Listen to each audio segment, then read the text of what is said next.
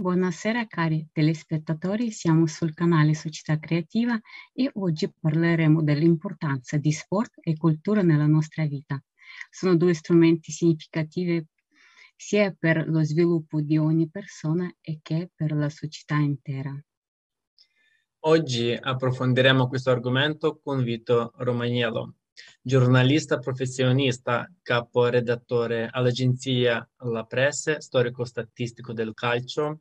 Ha pubblicato 37 almanacchi sul campionato italiano, 3 libri sulla storia del calcio, 2 testi sulla storia enogastronomica e sportiva dell'Italia. Vito ha collaborato con i quotidiani Tuttosport e La Stampa, e le televisioni Stream, Rai, La7, Rosalice, per la quale ha seguito il Mondiale 2006, Dalia e Mediaset Premium. Buonasera Vito e grazie che aver accettato il nostro invito. Ma grazie a te e a voi per l'invito. Ciao a tutti. Ciao a tutti. Vito, nell'ambito del progetto Società Creativa alla gente di tutto il mondo facciamo la stessa domanda e ci piacerebbe moltissimo scoprire anche la sua opinione. Potrebbe descrivere la società dove lei e i suoi amici, figli, parenti, tutta la gente del mondo potrebbe vivere al sicuro, confortevolmente ed essere felici? Che tipo di società è? Magari con quali aggettivi potrebbe descriverla? Guarda, te la faccio con una sola parola, con un'immagine. Un bello stadio, perché è sicuro, quindi parliamo di uno stadio bello, è sicuro, ci entri dentro sin da bambino e ci rimani fin da quando diventi vecchio, e lo stadio è capace di radunare tutte le famiglie. Lo stadio mette insieme amici, parenti e poi tira fuori nel tifare una squadra, quando parliamo di tifo puro, anche le vere passioni, la gioia dello stare insieme, la gioia del condividere emozioni. Quindi io mi immagino un mondo così, sarebbe veramente bello, perché significherebbe fare squadra e poi medesimarsi, sostenere, perché tu sostieni la squadra per la quale tifi, e il sostegno, soprattutto in tempi come quelli che stiamo vivendo oggi, è una delle cose più importanti. E quali valori questa squadra dovrebbero prevalere in questa società sana? E come lo sport e cultura possono aiutare a far rinascere questi valori? Beh, sai, il titolo di questo nostro incontro è molto bello, perché sport e cultura, è davvero cultura lo sport. Ecco, forse oggi manca la cultura dello sport, sembra un gioco di parole, però lo sport ti insegna che per vincere non bastano le scorciatoie, perché vinci 1, 2, 3 partite, ma alla lunga devi essere più forte. Per essere più forte ti devi impegnare, quindi allenamento uguale sacrificio. Per i giovani allenamento uguale studio. Sacrificio, allenamento, possibilità di giocare, studio, preparazione, possibilità di entrare nel mondo del mercato. Se tu non trovi una squadra che ti piace, scendi di categoria, per i giovani uguale gavetta, giochi più che puoi anche gratis, perché ai tempi miei noi facevamo la gavetta quando ho iniziato questo mestiere, giochi anche gratis e se meriti ti metti in evidenza. Ecco, io credo che lo sport questo possa insegnarlo da subito. Ma non tanto lo sport quello che ti tiene sui riflettori, perché quei 90 minuti di gioco non sono tutto. Lo sport che vivi, per prepararti a quei 90 minuti, vale a dire che per raggiungere certi risultati e per restare a certi livelli ti devi semplicemente impegnare. Oggi invece è più facile scendere in piazza, fare i post, lamentarsi, piuttosto che impegnarsi e rimboccarsi le maniche, no? E lo stesso è la squadra. La squadra, il gruppo di lavoro diventano come una famiglia. Se tu hai una famiglia che ti dà bei valori, tu questi valori li trasmetti di conseguenza ai tuoi compagni di squadra, ai tuoi colleghi di lavoro. Quindi, come vedi, c'è molta similitudine tra lo sport e la vita di tutti i giorni. Sì, sono d'accordo con voi. Quindi dobbiamo rimboccarsi le maniche se vogliamo costruire una società migliore e creativa, invece di piangerci addosso e sottolineare i momenti che non ci soddisfano. È vero o no? Scusami. Creativa, lo dice la parola stessa, no? Sì. Creativa, inventiva, genialità, creare qualcosa. Poi stiamo parlando dall'Italia, no? Adesso non facciamo il discorso nazionalista, però l'Italia è l'esempio della creatività, è riconosciuto in tutto il mondo, no? Tanti emigranti sono andati in America ai tempi e poi hanno portato lì il loro stile di vita. Non andiamo tanto indietro nella storia, la creatività ce l'abbiamo. È certo che bisogna cercare di fare delle cose che siano intelligenti. Tu hai creatività, devi avere anche delle pensate giuste e quindi non mi puoi inventare una sciarpa estiva perché sei creativo, perché la sciarpa ti porta caldo e tu l'estate non la metti. Creatività significa fare cose anche diverse o meglio di quelle già esistenti, quindi significa impegnarsi, usare l'ingegno, confrontarsi, migliorare le cose che non piacciono e alla fine un progetto diventa positivo. Passo alla cultura italiana, che è molto ricca, e si dice che la cultura è tutto ciò che ricordi quando hai dimenticato tutto il resto. La cultura come una specie di codice genetico, impronta che forma lo spirito delle persone e dei cittadini. È molto importante sapere la cultura. Lo so, io per esempio ho intrapreso un nuovo percorso, come ti ho detto sono ritornato a vivere 2 anni fa, sono rinato, e io ho proseguito una parte importante di un percorso che ho avviato con Expo e sto studiando più libri di storia adesso di quando andavo a scuola, perché sto cercando di trovare oggi tutti quei valori che chi ci ha preceduto ha saputo lasciare e trasmettere, che oggi abbiamo dimenticato. E che non sono quelli che trovi in 4 post su internet, no? Perché tu leggi qualcosa. Sì, Wikipedia ti mette dentro tante cose, ma spesso sono anche sbagliate, tant'è vero che quelli di Wikipedia ti dicono se ci sono degli errori segnalali, no? Ma va bene, perché Wikipedia ti dà una traccia da seguire, ma poi ti devi comunque confrontare, devi cercare di fare le tue ricerche. La storia non puoi cancellarla, la storia siamo noi, la storia in questo momento la storia delle persone è raccontata dagli anni che tu hai vissuto, no? Io ho fatto tante cose belle, ho vinto tanti premi giornalistici, dicevate che ho scritto tanti libri, ho fatto tante telecronache, invece poi mi sono trovato a 53 anni a vivere e vincere la partita più bella che è stata quella della vita. Chi l'avrebbe mai detto? Quindi di noi parla la nostra storia, quindi non possiamo dire bade, ragazzi.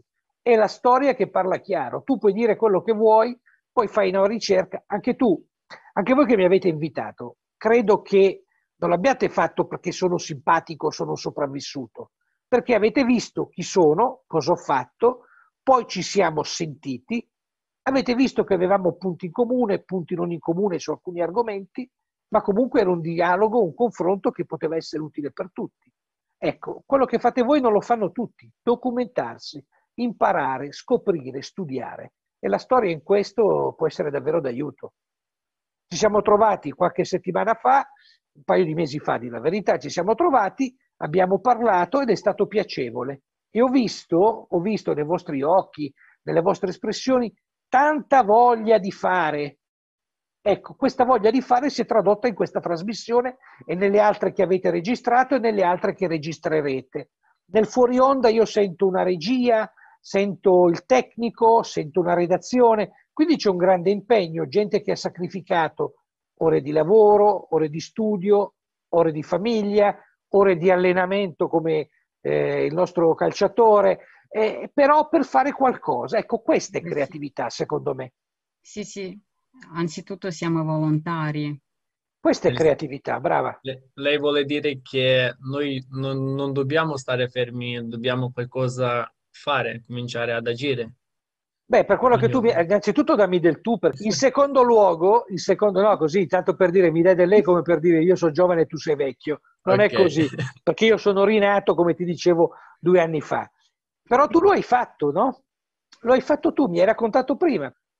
Parlavamo prima, io ho raccolto storie, mi piace raccontare queste robe qua, no? Cioè Materazzi, tutti dicono giocatore grintoso, cattivo, energico, ma tu lo sai che questo ragazzo, figlio di un allenatore, per esempio, è del giocatore che ha fatto, è stato il giocatore che ho scelto per la prima puntata del mio format.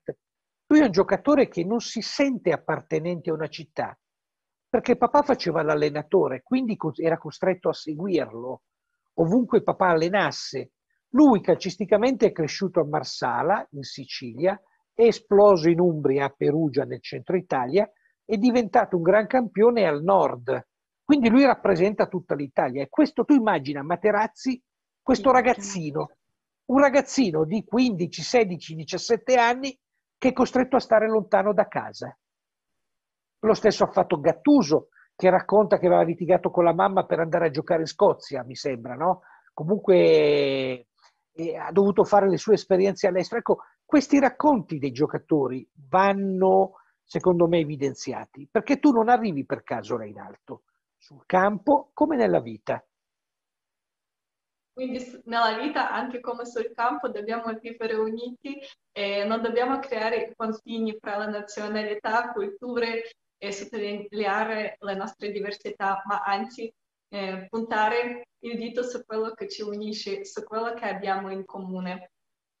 Sì, sì, io ti dico di sì, però c'è purtroppo, io vedo che abbattere i confini oggi significa quasi per molti abbattere le culture e quindi fare prevaricare la cultura di uno sugli altri. Sono anche alla base di tanti scontri, anche di attentati che noi viviamo nella cronaca di tutti i giorni. Quello che tu dici è molto bello, cioè le culture che si integrano, e questo il calcio lo fa alla perfezione, perché noi vediamo in uno spogliatoio giocatori di ogni nazionalità. Lo diceva per esempio in questo video che sto preparando sugli italo-americani, per esempio, ecco, si diceva che la cosa bella del calcio era che univa tutti, cioè tu ti trovavi a giocare, me lo diceva Darwin Pastorino, uno scrittore molto importante e romantico, lui è un italo-brasiliano perché è di Verona, i suoi sono emigrati in Brasile, è nato a San Paolo e poi è tornato in Italia, e lui giocava a pallone con ebrei, brasiliani, portoghesi, inglesi, perché quel pallone lì, di pezza, di stoppa, di cartone, di carta, univa tutti quanti. Quindi torniamo, quando tu mi hai fatto la domanda, il simbolo di una società creativa, lo stadio. Grazie Vito. Vito, lei è stato premiato da Marcello Lippi, un grande allenatore italiano che ha vinto la Coppa Mondiale, ma non solo lui ha fatto, una grande squadra, lo staff, però hanno avuto un scopo comune, un scopo vincere. Vito, una domanda. Per raggiungere un obiettivo, quanto sia importante la collaborazione in squadra e dirigere attenzione verso lo scopo comune? È tutto, bella domanda. Tu hai già dato in questa domanda la risposta di quello che ha fatto l'Italia. Sai perché? Perché l'Italia di Lippi non aveva grandi campioni. A parte i vari Totti del Piero che non hanno segnato, hanno fatto gol decisivi, ma non sono stati loro quelli influenti. Sono stati Barzagli, sono stati Grosso, cioè dei signori nessuno. Barzagli e Grosso arrivavano dal Palermo, è stato Oddo. Cioè Lippi ha preso e ha fatto una squadra mettendo dentro i giocatori che lui riteneva fossero utili per centrare l'obiettivo. Giocatori che avessero un grande spessore umano. Per esempio Totti, chi lo direbbe mai? Invece Totti aveva un grande spessore umano, ha fatto di tutto per giocare quel mondiale e Lippi è andato da lui a dirgli che lo avrebbe aspettato. È quello che Lippi ha raccontato il giorno della consegna del premio cui facevi riferimento. Come dovrebbe essere un giornalista vero e qual è la sua responsabilità di fronte al pubblico che lo segue? Allora, quando sono stato, la prima cosa oggi, il giornalista vero ti do la risposta da manuale, deve dare la notizia vera e tutto. Purtroppo oggi quindi deve rispondere alle 5V, diventi professionista e tutto. Io nella mia redazione ho un nuovo direttore, Alessia Lautone, ho un condirettore, Nicola Setta, e sono due fior di professionisti che si battono per quello che dovrebbe fare un giornalista vero, cioè dare la notizia. Purtroppo oggi, e poi ti dico un'esperienza personale, oggi questa cultura social ha trasformato il mestiere del giornalista nel mestiere dell'opinionista. Tu mi devi dare il fatto, non mi devi dare la tua interpretazione del fatto, perché a me non interessa. L'idea me la devo fare io.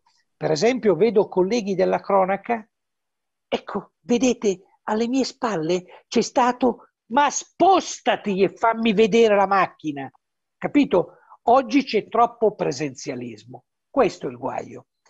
Grazie Vito, hai parlato proprio della portata del vero giornalista che porta vere informazioni, parla proprio il quattro principio della società creativa, secondo il quale i media sono di proprietà esclusiva del popolo e riflettono le informazioni in modo veritiero, aperto e onesto. Inoltre, secondo lo stesso principio, ogni umano ha il diritto di ricevere informazioni affidabili sul movimento e sulla distribuzione dei fondi pubblici. Ogni umano ha accesso alle informazioni sullo stato di attuazione delle decisioni pubbliche.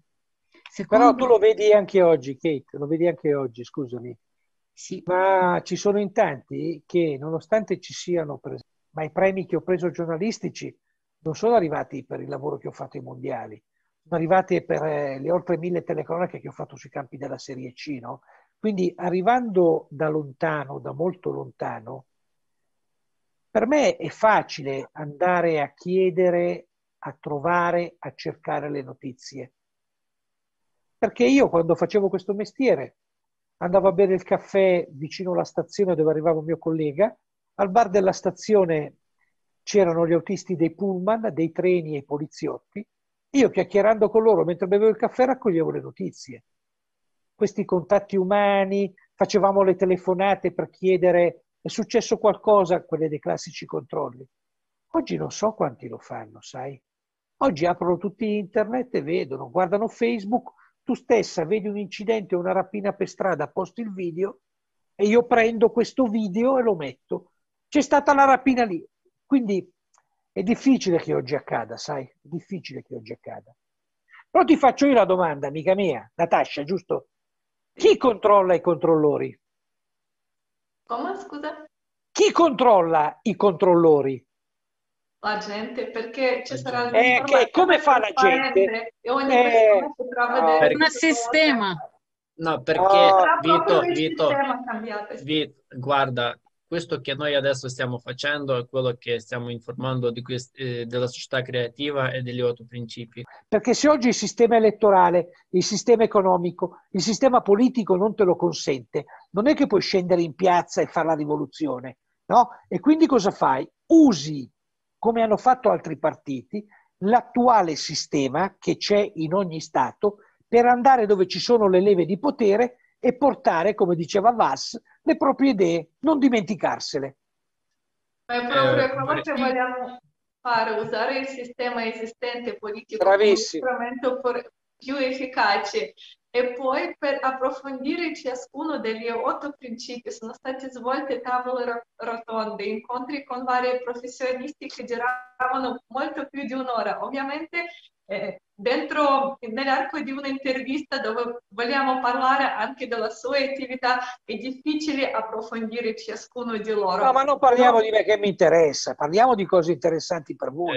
Vito, dimmi. Guarda, anche volevo dire di quello che ha detto Natascia, perché veramente non è che abbiamo preso questi principi, abbiamo preso noi, siccome sono, come dicevo prima, sono state basate sulle risposte della gente, dopodiché noi abbiamo chiesto ai professionisti, anche che ne so, dei medici, di finanziari, se è possibile fare, e loro raccontavano che questo è possibile e perché e come noi dobbiamo fare. Non è che ne so, io... Sì, l'hanno detto, e allora dovete fare lo step successivo, dovete spiegarlo.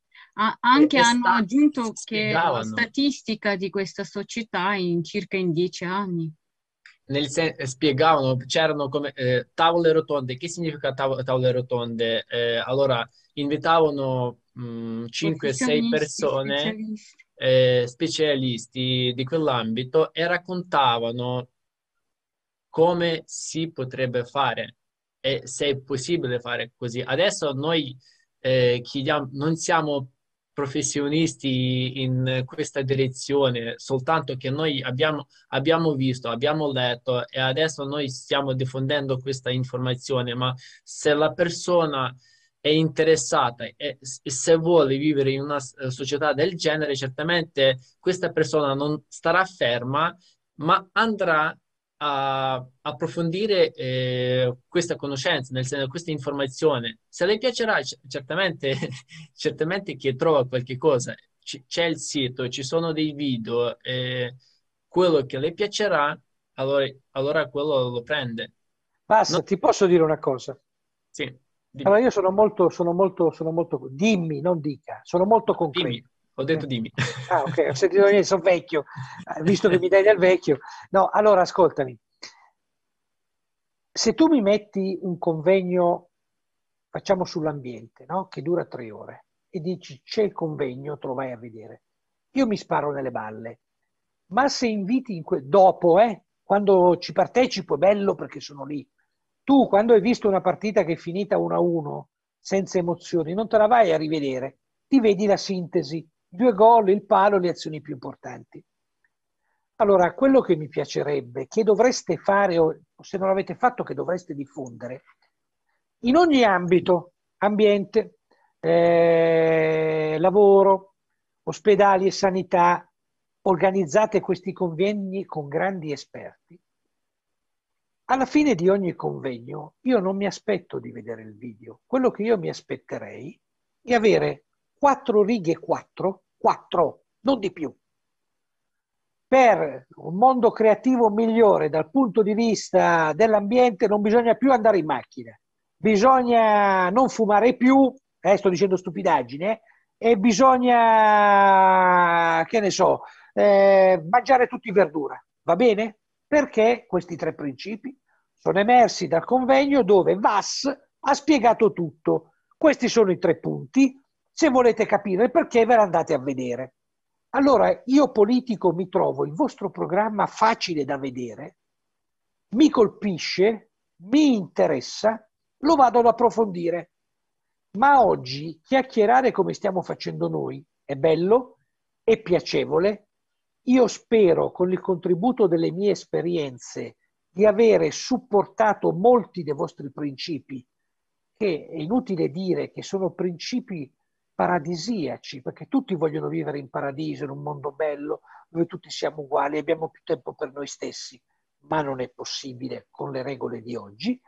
Ecco, sarebbe davvero bello. Dobbiamo cambiare. Sì, per questo... ho capito, ma non devi dire ogni volta dobbiamo arrivare. Dobbiamo arrivare lì. Dobbiamo arrivare al 50% alle persone che aderiscono a questa idea della società e poi fare la richiesta elettorale. Certo, questo è il passo concreto. Dovrei raccontare che il 4 dicembre 2021 è stata svolta una conferenza internazionale che si chiama Crisi Globale, l'ora della verità, alla quale hanno partecipato le persone di più di 180 paesi del mondo ed è stata tradotta in 100 lingue, tutto fatto dai traduttori simultanei volontari.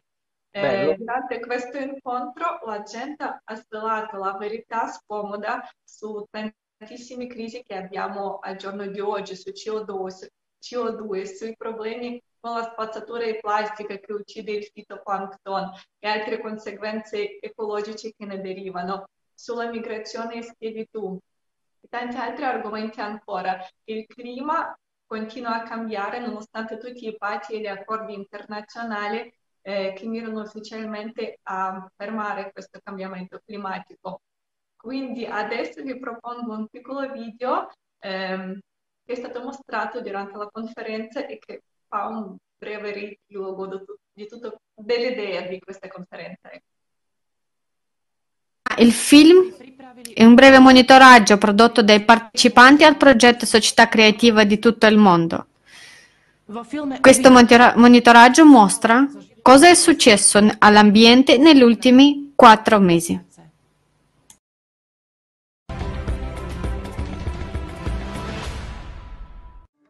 La legge fondamentale dell'ecologia è che tutto influenza tutto, ma ci rendiamo davvero conto di questo? alla conferenza internazionale del 24 luglio 2021. La crisi globale, questo già riguarda tutti. Sono stati espressi fatti scioccanti sullo stato dell'ecologia del nostro pianeta. Nei 4 mesi trascorsi dall'ultima conferenza, i volontari del progetto Società Creativa di tutto il mondo hanno monitorato gli eventi legati all'inquinamento ambientale. Abbiamo visto che la situazione è notevolmente peggiorata. Inquinamento dell'aria. Il 90% della popolazione mondiale respira aria inquinata. I dati di monitoraggio mostrano regioni e interi paesi dove l'aria è inquinata quasi sempre. Le regioni principali sono l'industria, la produzione di energia, il trasporto e il riscaldamento. In 4 mesi si sono verificati molti eventi che hanno peggiorato la qualità dell'aria in tutto il pianeta. Incendi boschivi, tempeste di polvere, incendi di discariche, esplosioni nelle fabbriche, emissioni chimiche. Per esempio, a novembre nella capitale indiana Delhi, le scuole sono state chiuse a causa dello stato dell'aria ed è stato considerato persino l'isolamento. Così facendo, le persone dovevano indossare una maschera anche a casa. La visibilità è bassa e i livelli di inquinamento sono molto alti. Guarda, non puoi nemmeno vedere il Forte Rosso da qui. Il fumo ti soffia negli occhi ed è difficile respirare. In 4 mesi di monitoraggio, il numero di morti per inquinamento atmosferico ha superato i 2 milioni. Come vediamo, le conseguenze ambientali derivano maggiormente dal consumismo umano sconsiderato. Devi aggiungere qualcosa, Natalia? Sì, volevo aggiungere che non dobbiamo aspettare la fortuna che la nostra società si migliori, ma dobbiamo essere noi. Dobbiamo noi girare. Volevo ringraziarla per i bellissimi consigli che ci ha dato. Natascia, io mi sono tenuto proprio per, scusami, sì, per la chiusura, visto che ci stiamo salutando, i 2 consigli che mi ero appuntato mentre Vas parlava, no? E che riguardano il vostro movimento. Il primo è un monito. Cioè state molto attenti, non fate come hanno fatto e hanno perso una grandissima occasione in Italia quelli del Movimento 5 Stelle, che sono partiti come voi con una base bellissima, raccogliendo sul web consensi ai progetti, consensi ai programmi, ovunque. Sono arrivati poi dove c'erano le leve del potere, non hanno saputo giostrarle. Questo è il primo consiglio che vi do, anzi il monito, cioè prestate attenzione, no? Cosa diceva Romano Ragno? Da grandi poteri derivano grandi responsabilità, però ci vuole grande preparazione. La cosa invece che voglio chiudere per questa chiacchierata, ed è per questo che sono qui, siete tutti sorridenti, perché siete un grande movimento che costruisce, non di protesta. Voi siete persone che con il sorriso cercano di portare un concetto e un principio. Voi non siete come i Novax che vanno in piazza, sfasciano, se la prendono contro le forze dell'ordine. Voi siete il classico esempio di come si deve davvero costruire qualcosa. E vi auguro davvero un grande in bocca al lupo, perché ve lo meritate. Avete entusiasmo, sorriso e carica. Grazie mille Vito, e l'unica cosa che volevo aggiungere al suo bellissimo messaggio, che non siamo noi che andiamo avanti e vogliamo portare a qualche punto il nostro progetto, ma tutti dobbiamo unirci, e ogni persona se ha un'idea possiamo discutere come metterla in pratica e farla tutti insieme. Come una squadra. Questa è una cosa molto importante. Come una squadra di calcio. Il campionato però è lungo, se tutti parlano alla fine c'è anarchia, ci vuole sempre un allenatore che mette i giocatori al posto giusto. Coordinatore. Allenatore, e quello è. Però tu per scendere in campo e giocare ti devi preparare, cara. Se non hai fisico e fiato, non dar la colpa all'allenatore se non giochi. Per questo siamo ben preparati. Voi sì, ma chi vi segue bisogna vedere. Perché tutti cercano il cambiamento, ma non so quanti sono disposti a fare sacrifici e allenarsi per giocare. Però ci sono sempre più persone che lo fanno, e questo ci rende davvero E questo vi dà la maggiore speranza e la sua presenza oggi ne è sulla conferma. Sì, sì. Grazie ragazzi. E quello che anche volevo aggiungere che prima noi parlavamo, tu hai detto bello esempio dello stadio, sì. Lo stadio prendiamo come la nostra casa, il nostro pianeta, ma la squadra siamo noi, siamo tutta l'umanità, e per diventare una squadra bella allora certamente noi dobbiamo giocare e stare come una squadra e dobbiamo stare insieme e dobbiamo mettere la spalla se serve qualche aiuto a qualcun altro.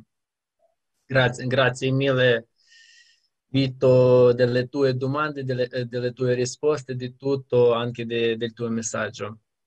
Grazie, spero di essere stato utile. Certo. Grazie. Ciao ragazzi, bocca al lupo a tutti. Grazie.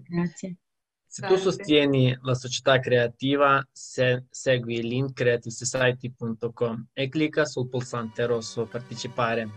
Questo è l'unico modo per sapere quante persone sono unite davanti a un unico obiettivo, vivere in una società creativa e pacifica. Se vuoi far parte della nostra trasmissione in diretta e rispondere a una domanda così importante per la nostra civiltà, come vede la società creativa, scrivi sulla mail info@creativesociety.com.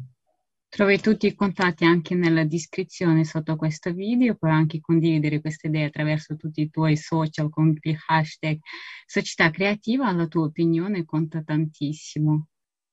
Grazie mille per essere stati con noi e alla prossima. Non lasciate che adesso parte una canzone.